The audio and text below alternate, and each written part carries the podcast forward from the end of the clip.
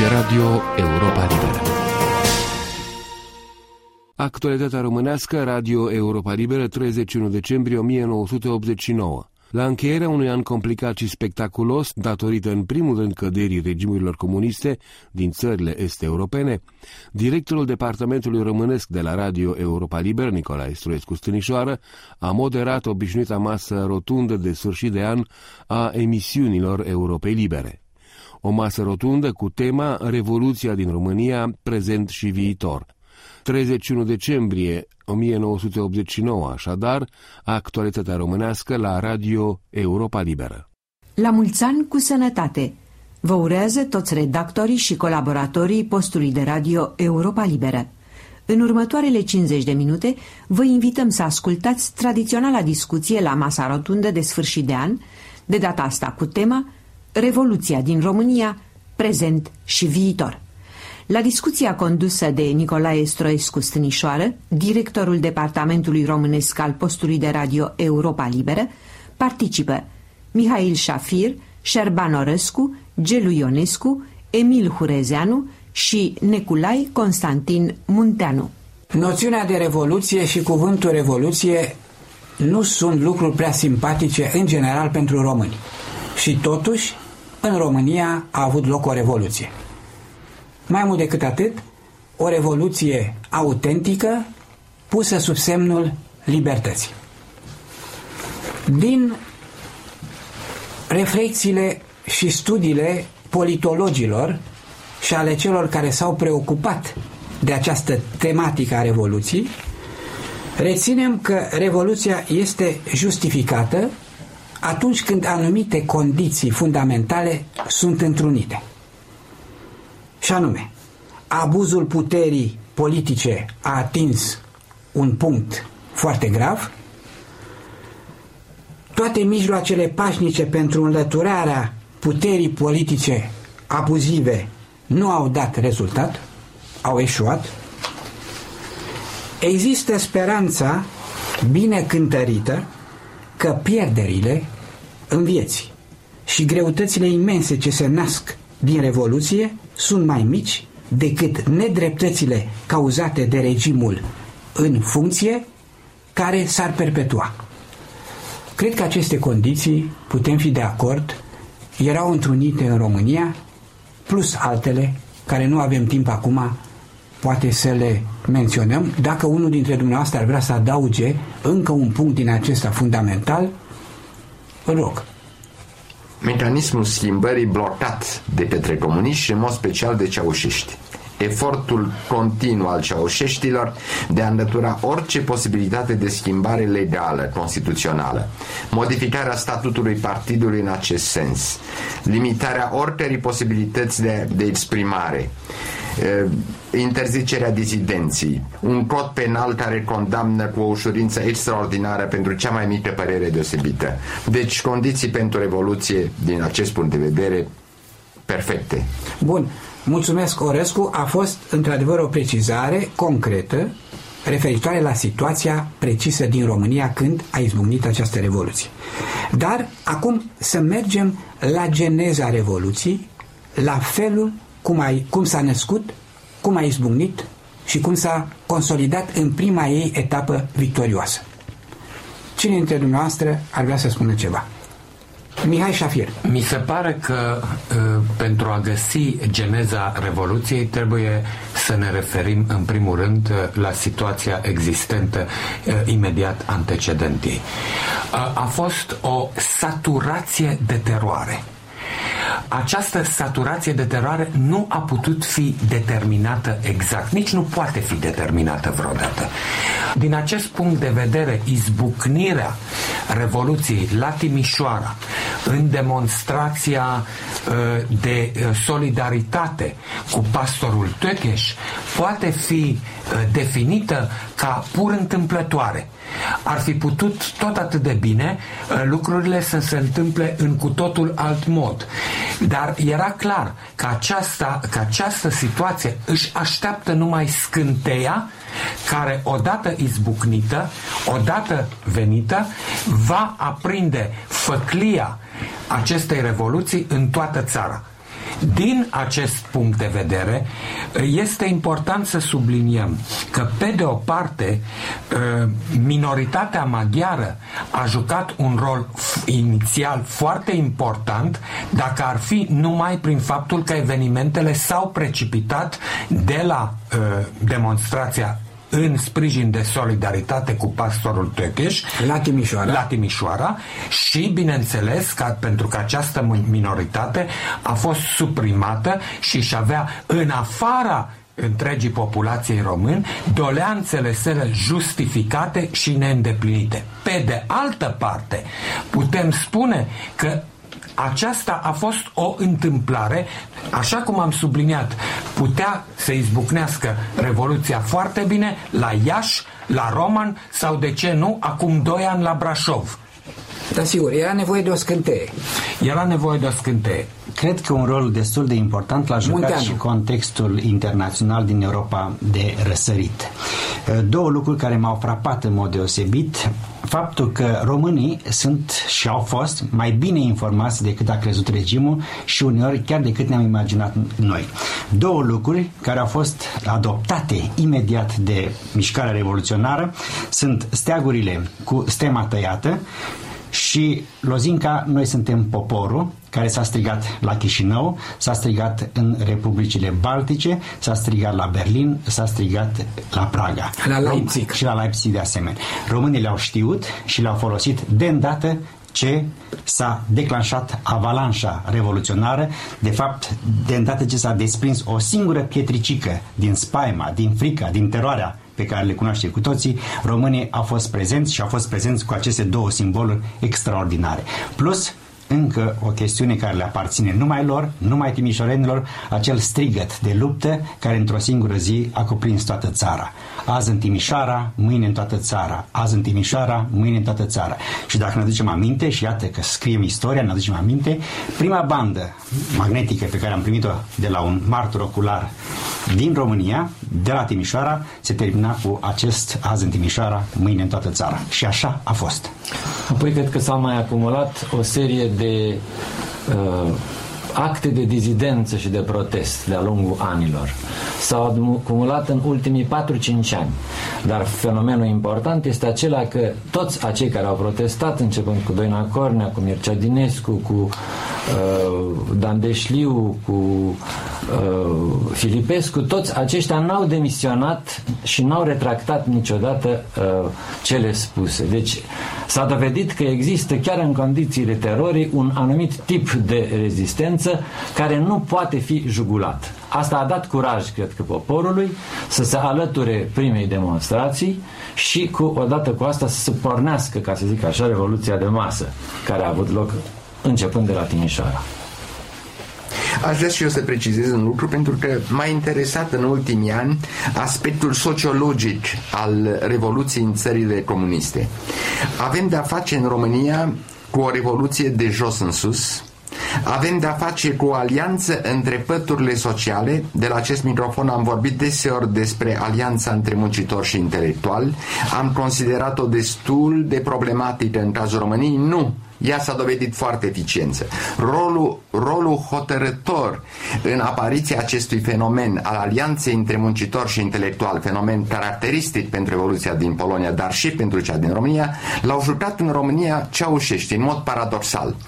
Presiunea exercitată de Ceaușești, dezastru a atins asemenea proporții încât a operat această alianță care nouă ni se părea problematică. Alianța între muncitori și intelectuali, alianța între toate păturile sociale. În felul acesta putem spune, referindu-ne pe scurt la revoluția pe care am trăit-o și o trăim în continuare, că ea reprezintă, așa cum a spus Mihail Cordănicianu referindu-se la unirea din 1859, reprezintă actul energic al întregii națiuni române. Vorbim de alianțele care au putut face ca această revoluție să aibă succes, ați implicat forțele, în general, forțele care au participat și care au acționat în cadrul acestei revoluții. Să ne oprim o clipă asupra acestei întrebări. Care sunt aceste forțe? Mihai Șafir. În primul rând, cred că este vorba de o forță care nu intră într-o categorizare pe pături de ocupație socială. Este vorba de tineret. De ce a luat tineretul în mână evoluția evenimentelor?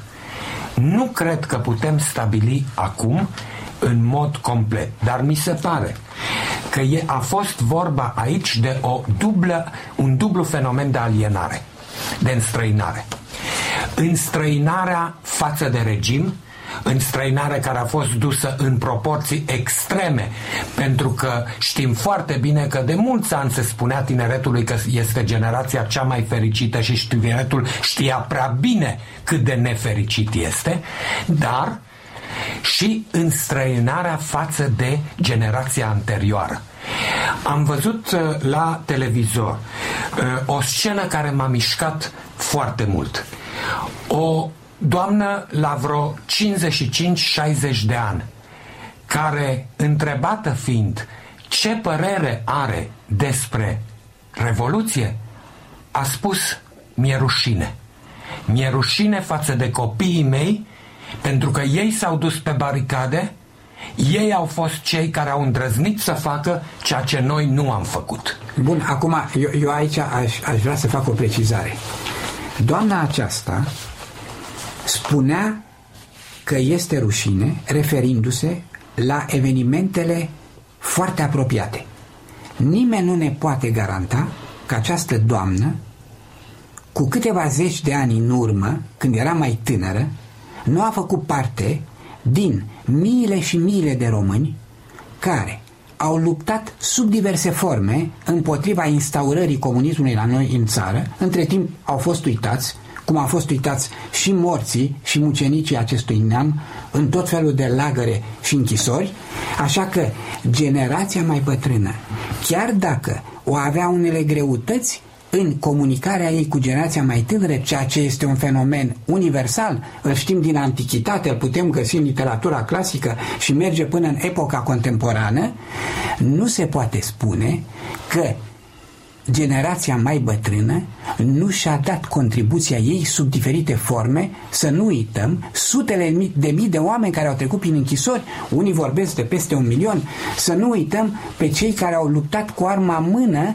în munți, în Vrancea, în România, la trei ani după Revoluția Maghiară, se lupta încă cu arma mână împotriva oprimării comuniste. Deci, nu este chiar o, un total decalaj între generații. Dar problema, dialogul între generații, rămâne și acum și în viitor o dificultate în plus. Da.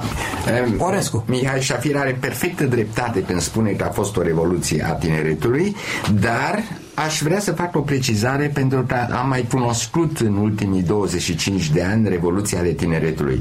A fost marea mișcare a tineretului universitar din Occident din 1969, care a fost o mișcare bazată pe conflictul între generații. În România, tineretul s-a manifestat ca exponent al întregii națiuni române. Deci nu aș prezenta această revoluție din punct de vedere politic ca o revoluție a tineretului. Într-adevăr, tineretul a fost ca avangardă, având însă conștiința că reprezintă interesele întregii păi, aș avea o precizare de făcut. Eu nu-mi închipui că tinerii francezi care au făcut acea revoluție ar fi fraternizat cu armata. Ei, ei, aveau, ei, ei aveau o concepție de stânga, pe când aici au fraternizat cu armata pentru că armata a fost privită ca un fel de emanație a intereselor naționale într-un moment de extremă periclitare, deci s-au întâlnit oarecum cu tradiția în momentul în care se alăturau fără arme, neavând ei arme, vreau să ajute armata, care ea însăși nu avea suficiente arme. Cred că acea doamnă din București care se plângea de atitudinea lor, care, a celor care nu au fost alături de tineri, se referea la situația imediată, din acele da. zile. Nu era o intenție de teoretizare. Eu am încercat să da. spun lucrul ăsta. Da. Dacă ne eh, referim acum la ceea ce a spus o altă doamnă, pe care trebuie să o credem, pentru că și-a plătit scump acest drept de a spune acest lucru, la doamna Doina Cornea, domnia sa a declarat la Radio București și am în față o telegramă Agerpres, iată cum evoluează timpurile, o telegramă Agerpress care dă în franțuzește citate din declarația pe care a făcut-o acum câteva zile la televiziunea română. Ea spune Revoluția este miracolul pe care l-au făcut tinerii. Nu este o victorie a armelor asupra armelor, este victoria spiritului asupra forții oarbe. Ei au apărat o patrie. Noi care n-am luptat de, de atâta vreme sau ani lungi, timp de zeci de ani, care n-am făcut nimic, avem acum datoria să apărăm drepturile și libertățile câștigate de acești tineri cu prețul vieții și sângerului lor. Sacrificiul lor ne obligă acum să schimbăm, să ne schimbăm atitudinea. E un lucru, e o, o mărturie, o mărturisire de credință cu fața înainte și cu privirea la ceea ce s-a întâmplat în aceste zile. Aceste zile foarte fierbinte. Și, și cu imensa modestie a Doinei Cornea, care vorbește la plural, noi care n-am făcut nimic. Și când spunem... Dar făcând, făcând foarte multe. Când spunem tineri, iată. și când spunem tineri, ne gândim nu numai la studenții sau muncitorii care și pe stradă, ci și la soldați. Tocmai. La armata care a, care a, a fraternizat cu... Deci, într-adevăr, se poate spune că este o revoluție a tinerilor. Și este o revoluție a tinerilor, mi explic din faptul că tineretul ajunsese la o exasperare în care nu vedea nici o altă soluție. Uh, viitorul era obturat, iar nu se poate, iar cei care vreau să plece în străinătate și vreau foarte mult să plece în străinătate, să fugă în străinătate, aceasta nu poate fi o soluție pentru întreg popor. Și nici nu este ca dovadă și nici nu este. tineri Sigur acum da. care se află în străinătate nu se gândesc la altceva decât cum, cum să, se întoarcă, să se întoarcă exact. acei care, acei care au plecat acum un an, doi, trei tineri din sentimente de exasperare, primim atâtea telefoane, vor să se întoarcă în țară. Bun, este, este un tablou foarte complex, dar eu aș insista asupra necesității de a nu face separări prea rigide între Sigur, generații, nu, nu. pentru că aplicând niște clișee pe care le-au luat și ei din, din întâmplările revoluționare din China, reporterii occidentali remarcau că soldații, conform doctrinei lui Mao, pentru ca o revoluție să aibă succes, trebuie să ca acești revoluționari să se miște în sânul poporului cum se mișcă peștii în apă, ei spuneau, observăm că acești soldați care se băteau cu teroriștii proceușiști să mișcă în sânul poporului român așa cum ar fi vrut Mao, ca peștii în apă, adică aveau adeziunea tuturor.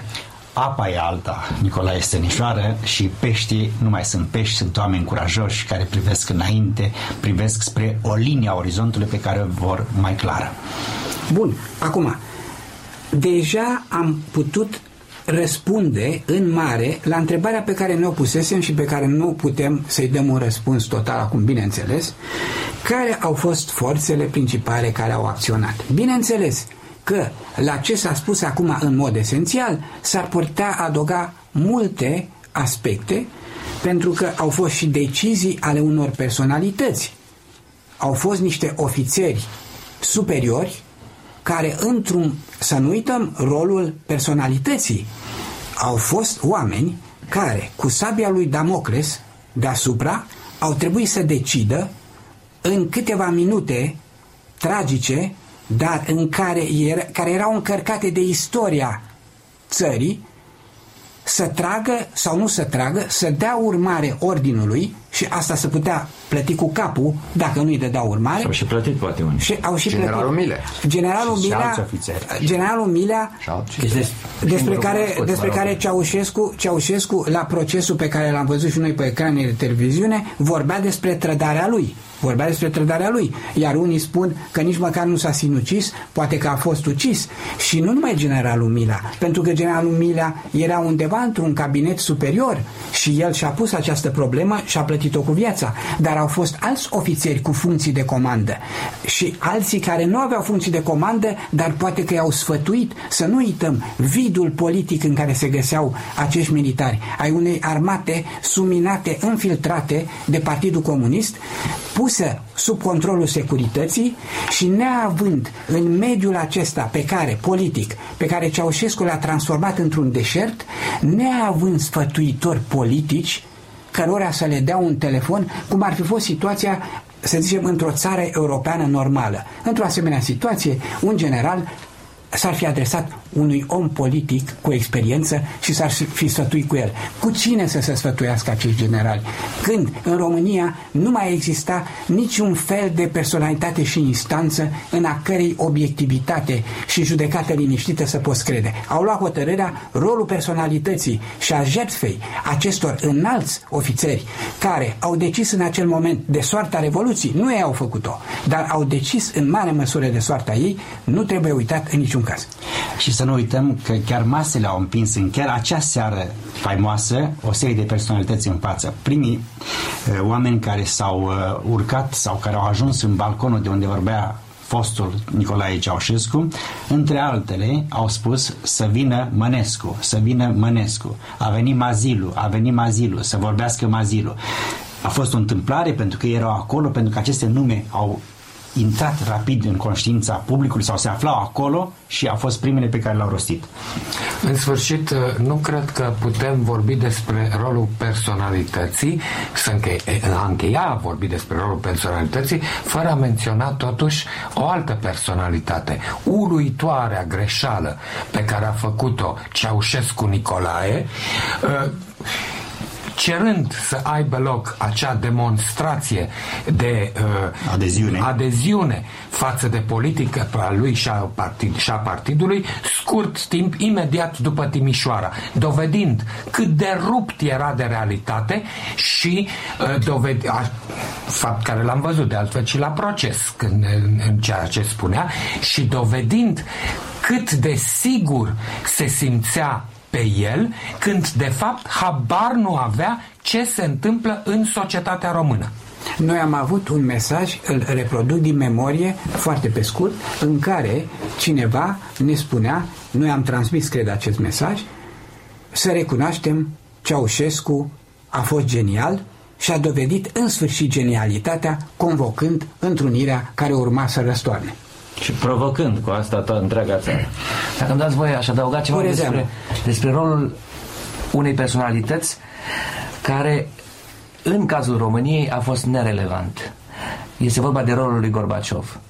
Dacă în cazul Revoluției din Germania răsăriteană, din Cehoslovacia, dacă în cazul transformării rapide nespectaculoase de palat din Bulgaria.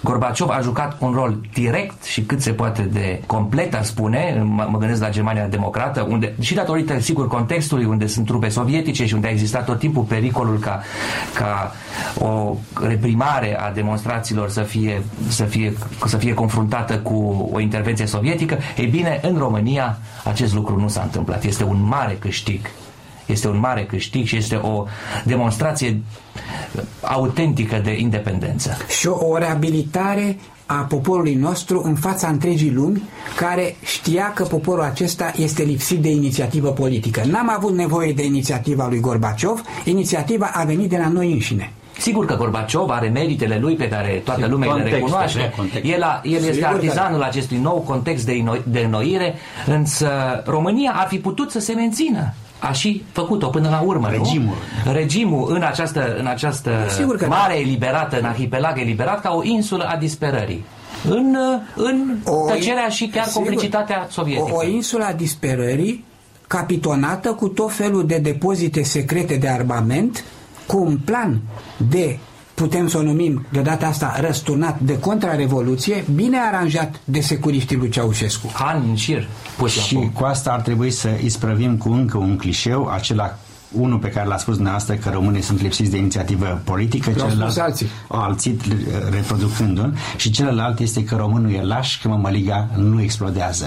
S-a văzut că poporul român a dat dovadă de maturitate, că a știut sau a simțit profund cât de puternic este aparatul represiv, cât de dramatic poate să fie intrarea lui în acțiune și s-a văzut acestea, au plătit cu sânge, cu un număr enorm de victime, dar când a trebuit să o facă, când a ajuns cuțitul la osul osului, cum a spus Marin Sorescu, a ieșit în stradă și s-a dovedit capabil de sacrificiu. Această formulă Mămăliga nu explodează, devine ofensatoare și în situația de față, pentru că aici a fost vorba de o revoluție, de o mare mișcare foarte bine chipzuită, rezultatul unor, unor procese de mare maturitate politică, uh, difuzat la nivelul unui, unui întreg popor. Uh, Mămăliga nu explodează, se putea folosi în cazul unei răscoale, unei răsmerițe, așa cum s-a întâmplat, dacă vreți, în Valea Jiului, așa cum s-a întâmplat în fabrici, în uzine, mereu în ultimii ani. Probabil Mămăliga nu explodează, s-a mai s-a putut folosi pentru ultima oară, sau Mămăliga a explodat pentru ultima oară la Brașov. Aici nu mai să se, să se termine cu această Slavă, formulă, domnule, nu mai are niciun fel de relevanță. Slavă, domnule, de, de acord cu dumneavoastră că să se termine, însă să nu se termine cu reflexia noastră asupra anilor și decenilor de stagnare și cu reflexia noastră asupra cauzelor acelei stagnări, abdicărilor, pasivităților reale, într-un alt sens, nu în sensul acesta care vrea să facă din poporul român un simplu obiect și nu subiect de istorie, însă reflexia aceea asupra trecutului de abdicare al atâtora și al atâtor oameni și atâtor categorii este necesară această reflexie pentru ca nu cumva după acest eveniment de importanță fundamentală să reapară unele inerții care ar putea, cum am mai spus-o, să fie mai periculoase acum, pentru că acum e vorba de viitorul autentic al României. Ne aflam sub un clopot de sticlă sub Ceaușescu și aproape s-ar fi putut spune unele inițiative nu puteau să aibă rezultatele scontate, poate nu erau așa de importante și unele greșeli nu mai erau prea importante pentru că greșeala fundamentală a sistemului era așa de mare încât totul oarecum să transforma într-o masă amorfă. Acum am ieșit de sub clopotul de sticlă și greșelile de spirit, de mentalitate, de atitudine asupra cărora trebuie să reflectăm trebuie prevenite. Da, fără, și eu cred că fără reflexie adâncă și critică nu ne va putea bucura, poporul nu se va putea bucura exact de roadele acestei mișcări de masă, acestui sacrificiu. Bun a întrebuițat Gelu Ionescu formula nu se va putea bucura. Viitorul. Te-a referit la viitor. Care este viitorul Revoluției? Pe mai multe planuri. Plan cred... politic, economic, cultural și altele. Care e viitorul Revoluției? Eu cred că înainte de a ne referi la viitor, poate ar fi bine să precizăm în ce constă această Revoluție. Împotriva cui este ea dirijată. Este clar, Revoluția este dirijată împotriva, a fost dirijată împotriva ceaușeștilor, împotriva securității, dar eu aș numi această revoluție în esență o revoluție anticomunistă și aș compara-o cu marea revoluție similară din Ungaria din 1956. Pentru că dacă Partidul Comunist nu a fost pus chiar direct în cauză, emanațiile lui Ceaușești și securitatea au fost clar așa, au constituit clar obiectul acțiunii revoluționare. Iar din ceea ce a urmat uh, răsturnării ceaușeștilor, din demonstrațiile care au avut lor zilele trecute la București, rezultă odată mai mult că românii nu vor să mai audă de Partidul Comunist Român. Intervenția foarte binevenită a lui Șerban Orescu uh, ridică problema asupra care ne-ar putea opri puțin, care este proiectul concret pentru viitorul apropiat al actualului Consil, Consiliu al Salvării Naționale, care este programul. Programul Frontului Salvării Naționale prevede abandonarea rolului conducător al partidului, instaurarea unui sistem pluralist, separarea puterilor legislativă, executivă și judecătorească, alegeri libere, propunerea ca țara să se numească România, redactarea unei noi Constituții, restructurarea economiei naționale pe criterii economice și renunțarea la conducerea centralizată, restructurarea agriculturii, oprirea distrugerii satelor, reorganizarea învățământului, așezarea culturii pe baze naționale, respectarea drepturilor minorităților naționale și de plină egalitate în drepturi, reorganizarea comerțului intern și extern, respectarea tratatelor și angajamentelor internaționale, respectarea drepturilor și libertăților omului. După părerea mea, lipsesc din acest program doar libera circulație a oamenilor și ideilor și libertatea cultelor. Cred că aceste două referințe sunt amândouă incluse în uh, capitolul, în punctul care vorbește de respectarea drepturilor omului. Poate ar fi fost bine să se specifice mai în detaliu, însă cum se pot respecta drepturile omului fără ca ele să includă ceea ce uh, ai menționat chiar acum. Și să nu uităm că el a fost redactat când afară se trăgea strașnic. Cred că din punct de vedere uh, al uh, conținutului programului este un program la care într-adevăr uh, pot adera uh, toate partidele și toate uh, personalitățile democratice din țară, indiferent dacă pun accentul pe unul sau alt aspect al vieții social-politice. Este un program care, fără îndoială, a fost redactat în mintea celor care l-au așternut pe hârtie atunci cu mult înainte, chiar dacă nu este destul de detailat, chiar dacă atunci când se trăgea în jurul uh, palatului și în alte părți, nu s-a putut chiar intra în detalii uh, și în uh, specificități uh, complete. Acel nou care lipsea e vorba de respectarea angajamentelor internaționale al României și, în primul rând, cele privitoare la tratatul de la Varșovia. Deci, un, un document remarcabil prin capacitatea lui de a condensa, de a concentra ideile fundamentale ale unui pluralism în acțiune, fără a lua nimic ca definitiv și lăsând deschis procesul de democratizare, însă jalonându-l cu acele principii care pot asigura respectarea pluralismului din capul locului prin eliminarea rolului conducător a unui partid unic și prin anunțarea de alegeri libere.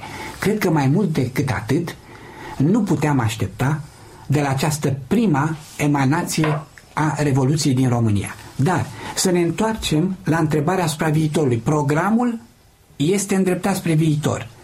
Cum vedem noi, cum vedeți dumneavoastră viitorul Revoluției în mai multe sensuri, pe mai multe planuri? Orescu. Viitorul imediat până la alegeri. Și viitorul, aș zice, în planul al doilea, ce se va întâmpla după alegeri. Deci până la alegeri care au fost fixate în luna aprilie vom avea o fază de tranziție nu pot decât să salut declarațiile primului ministru Roman, care a spus că ar dori să nu mai continue această funcție după aprilie, declarația profesorului Mazilu de ieri, care s-a desemnat de altfel pe el însuși ca nefiind comunist, ceea ce îl credem, care a spus, anticipând probabil rezultatul alegerilor, că după aprilie România nu va mai fi o țară comunistă, încât aș zice, având în vedere aceste declarații, nu pot decât să mă declar optimist în ceea ce privește faza de tranziție, de n-ar fi unele elemente peste care totuși nu putem trece ușor, informații incomplete poate că accesul noilor partide la televiziune și la mediile de informare ar fi încă limitat. Cel puțin în faza inițială. În faza să inițială. vedem cum se desfășoară. Pe de altă parte, crezi că regimul trebuie să asigure noilor partide și o oarecare asistență tehnică, adică posibilități de a-și imprima ziarele, sedii, în Occident, în Germania de pildă, partidele în funcție, e drept de popularitatea lor, primesc o subvenție de la stat. Este datoria regimului să creeze nu numai la București, ci și în provincie cadrul necesar afirmării pluralismului. Aș sublinia că nu există acest cadru după părerea mea, câtă vreme regimul nu desfințează securitatea. S-a spus că securitatea în cingera Ministerul de Interne a fost trecut în subordinea Ministerului Apărării Naționale. Este foarte bine aceasta ca măsură provizorie, dar poporul român ar vrea să știe că odioasa securitate a încetat să mai existe. Apoi e necesară imediat o lege electorală care să asigure accesul la uh, toate uh, funcțiile înalte a unor uh, oameni, uh, a tuturor cetățenilor țării. De un, întreg, un întreg sistem da, un întreg trebuie înlocuit. Da, da, eu, eu, aș, eu, eu aș propune să nu ne referim chiar la elemente concrete, da. ci să vorbim în mare pe categorii și pe planuri despre viitorul Revoluției. De exemplu, Curezan. Ceaușismul a fost o dictatură, o putere absolută, coruptă, centralizată. Ceea ce se va întâmpla în România cu această revoluție uh, va trebui să vizeze în primul rând aceste aspecte care țin de, de descentralizarea și difuzarea puterii noului stat. Descentralizare. Este descentralizare absolută. Deci aceste consilii locale ale Frontului Salvării Naționale trebuie într-adevăr să dobândească putere, să fie formată din oameni noi, din oameni care reprezintă acest prezent și viitorul.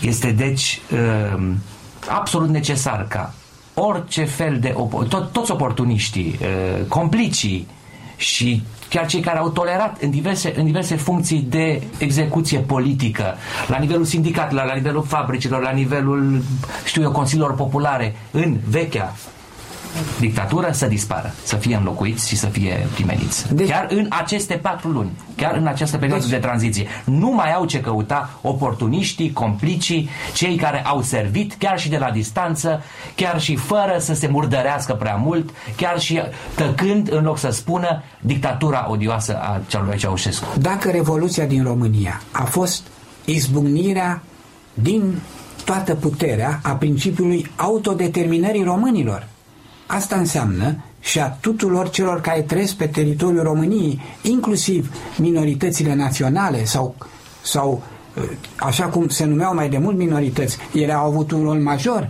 în anumite momente ale istoriei noastre. Și iată și acum, această autodeterminare trebuie să se traducă în autonomia regiunilor și organelor și fabricilor și întreprinderilor în așa fel încât să existe cu adevărat o descentralizare. Pentru că democrația înseamnă descentralizare. Înseamnă piață liberă, înseamnă dreptul omului, dreptul fiecărui om respectat, deși dreptul minorității.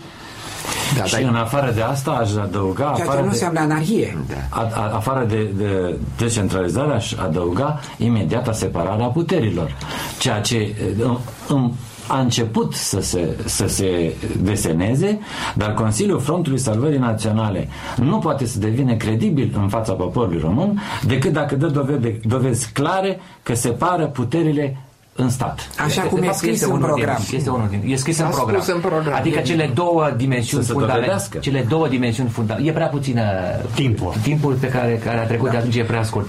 Deci, și, și timpul nostru, vă, vă atrag atenția, este scurt. Spune Horezean. Uh, separarea puterilor, deci instituirea statului de drept și crearea societății civile. Nu? Unul din ultimile puncte vor fi cele două dimensiuni uh, structurale ale transformărilor. Mihai Șafir? Aș uh, mai sublinia un punct care uh, mi se pare foarte important. Mi se pare foarte important pentru că uh, poporul român a suferit atât uh, de-a lungul dictaturii lor și vreau să spun dictaturii lor pentru că și regimul lui Dej a fost o dictatură. Știm foarte bine că și înainte au fost perioade de sisteme autoritare și chiar dictatoriale. Trebuie și asta mi se pare că este rolul intelectualilor în primul rând. Să vorbească și să sublinieze un aspect primordial al democrației. Dreptul de a nu avea dreptate. În permanență și întotdeauna. În permanență și întotdeauna. Dreptul de a greși.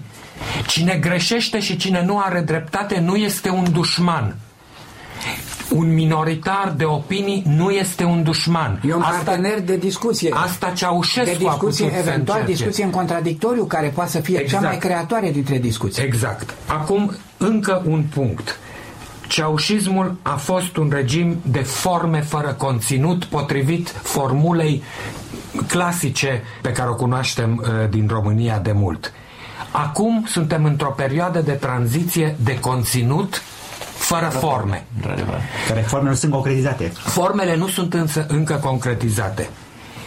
Tocmai pentru că nu pun la îndoială bunele intenții ale celor care încearcă să nască aceste forme, cred că este important de a sublinia drept un pericol să se țină departe așa cum spunea și Emil, aș spune așa cum spunea Silviu Brucan, cum spunea Deșliu, așa cum au subliniat alții, de acești oportuniști care încearcă să schimbe blana în ultimul minut și chiar dacă nu este vorba de criminal, este vorba de oameni care la ora actuală ar trebui atâta tot, să tacă. Nimic mai mult. Dar dacă vorbim de viitorul Revoluției, aș vrea să văd câteva cuvinte, să aud câteva cuvinte despre viitorul ei pe plan economic și social. Să nu uităm că toate revoluțiile din răsăritul Europei la ora actuală au izbândit în ceea ce era esențial. Foarte departe au ajuns pe drumul libertății. Și asta e esențialul. Însă, pe terenul economic și social, aproape că să nasc probleme mai grele decât în derularea la infinit a sistemului dinainte, care însemna o mizerie organizată. Da, noi am analizat chiar în ultimile luni cum ar putea să arate faza post-ceaușistă. Și uneori ne întrebam atunci la acest microfon dacă nu ne facem uh, vinovați de utopism. Dar uh, în politică nu strică uneori să ai și puțină fantezie și iată că ceea ce ni se părea poate unora utopic s-a realizat și riscăm să fim surprinși de rapiditatea dezvoltării evenimentelor. Aș vrea să spun de la început, ceea ce am spus și atunci, că o revoluție politică se realizează să zicem, la figurat se realizează foarte repede, chiar de azi pe mâine. Instituțiile politice, trecerea la democrație se bazează, nu așa, pe schimbarea sistemului constituțional, pe anularea vechilor legi autoritare, este o operă legislativă. Dar trecerea de la economia socialistă centralizată la o economie bazată pe, pe profit, la o economie de piață, nu se poate face de azi pe mâine. Nu se poate face de azi pe mâine între altele și pentru motivul că socialismul și ceaușismul înainte de celelalte, de celelalte forme de socialism, ceaușismul a implantat în economia românească tot felul de monstruozități, atât în privința concepției economice, cât și în privința dimensiunilor, monstruozități a căror anulare însă ar crea unele probleme sociale. Este clar că unii asemenea monștri trebuie să-și înceteze activitatea de azi pe mâine este necesar să se analizeze neîntârziat dacă nu este momentul ca întreprinderi lucrând în mod evident în pierdere, cum este canalul Dunăre-Marea Neagră, să-și înceteze imediat activitatea. De asemenea, imediat pot fi oprite anumite investiții, cum este combinatul siderurgic de la Călăraș. Dar încă o dată, revenirea economiei românești la sănătate, trecerea ei la sistemul de piață, presupun o perioadă de tranziție. Pentru ca această trecere să fie cât mai repede, dar în același timp cât mai rațională, consider necesară, așa cum sublinia în acest context și Shafir, consider necesară o dezbatere publică foarte largă asupra problemelor economiei românești. Revista economică, care a devenit o fițuică de propagandă în anii ceaușismului, trebuie să-și deschidă paginile unor luări de atitudine competente. Economiștii să spună cuvântul. Din această largă dezbatere, ținând seama și de experiența celorlalte țări este europene care au pornit pe aceeași cale, vor rezulta nu numai ideile unei descentralizări la care s-a referit până acum colegii noștri, ci vor rezulta liniile directoare ale trecerii la economia de piață. Căci trebuie spus foarte clar, nu există un al treilea drum între economia de piață și socialism. Experiența celui de-al treilea drum a fost făcută de Iugoslavia și s-a terminat printr-un faliment. Problema de astăzi pentru România, pentru economia noastră, este trecerea la economia de piață. În economia de piață, evident că nu mai poate fi vorba de rolul statului decât ca un factor cadru. În economia de piață trebuie să apară plenar inițiativele particulare. Văd un rol foarte important în colaborarea cu țările cu industrie avansate, în formarea de întreprinderi mixte, în import masiv de tehnologie, paralel cu introducerea unei legislații sociale avansate care să atenueze unele asperități ale acestui proces de tranziție. Economia a devenit o problemă, ai putea să spui, tehnologică și umană, nu mai este sub nicio formă o problemă ideologică în așa fel încât, într-adevăr, nu se mai poate spera alt drum decât acela al ruperii cu sistemul colectivist socialist, care era o formă de a impune realității niște prejudecăți izvorâte cândva și niște abstracțiuni cu mult înainte de realitatea vieții noastre de toate zilele. Sigur, în această, mă iertați, umanizare și socializare a economiei de piață, care va veni imediat, trebuie uh, înțeleasă și, sau înțeles și rolul noilor sindicate libere. Evident. Care vor avea un mare rol în această perioadă de tranziție, unde problemele sociale vor fi inevitabile. Evident. Și două, dacă mai permiteți două cuvinte, România se află oarecum în situația Japoniei și a Elveției. Suntem o țară cu materii prime și cu resurse energetice puține, dar cu inteligență. Cred că trebuie să ne orientăm după modelul acestor două țări, să creăm industrii care să acorde inteligenței tehnice un rol primordial și consumului de materii prime și energie care sunt deficitare la noi în țară un rol secundar. Și să deci, nu ne, văd rolul intelectualității tehnice fundamental. Acum, inteligență în sensul că dezarmați pe planul tehnologic, oamenii s-au concentrat în capacitatea lor de inventivitate oarecum proverbial românească, în așa fel încât și ultimul țăran a știut să înșghebeze ceva, chiar și un mic mecanism care aici ne vine gata și îl cumpărăm de la prăvălie, în sensul acesta, nu în sensul deprecierii eh, inteligenții celorlalte națiuni. Acum, eh, ne apropiem de sfârșit. V-aș întreba un ultim cuvânt al dumneavoastră asupra acestor evenimente care nu sunt ultime. De când, sunt, de când sunt la Europa Liberă, am participat la nouă astfel de mese rotunde anuale. De fiecare dată am urat românilor putere de a îndura. S-a terminat cu neîndurarea, românii nu mai au nevoie să îndure. A fost greu, nu cred că ceea ce vine va fi ușor. Însă aerul a devenit mai curat, mai respirabil, orizontul parcă e ceva mai limpede, începem să învățăm a spera. Să aprindem o lumânare pentru morții noștri și să ridicăm paharul pentru români și pentru România. Mihai Șafir?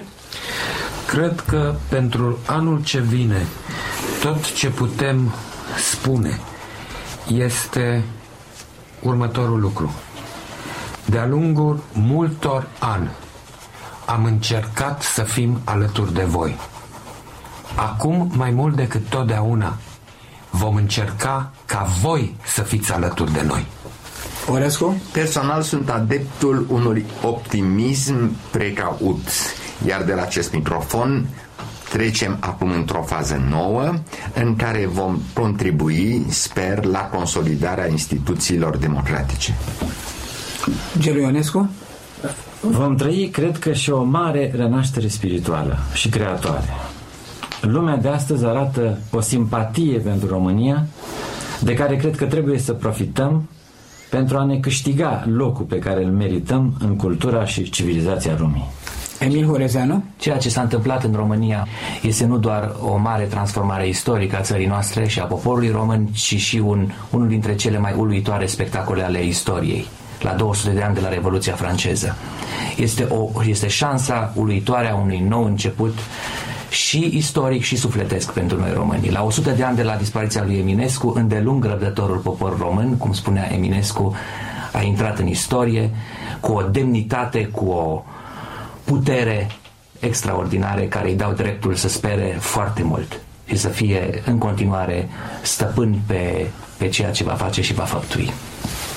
Cred că este o frumoasă încheiere a acestei discuții la care mi-aș permite să adaug un singur cuvânt. Am vorbit de revoluție. Revoluția înseamnă transformare puternică, dar cuvântul respectiv, în profunzimile sensului lui, conține și o altă direcție esențială. Particola re înseamnă întoarcere. În cazul nostru, și acesta este un element venit din limba latină, cu profunde rădăcini în limbile cele vechi, indo-europene, ale continentului nostru, re înseamnă și întoarcere.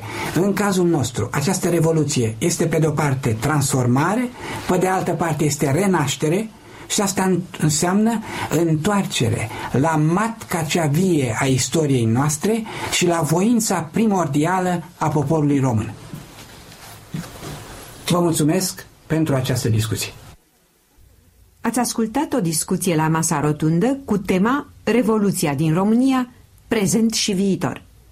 La discuția condusă de directorul Nicolae Stănișoară Stroescu au participat Mihail Șafir, Șerban Orăscu, Gelu Ionescu, Emil Hurezeanu și Neculai Constantin Munteanu. Aici e Radio Europa Liberă. Aici e Radio Europa Liberă.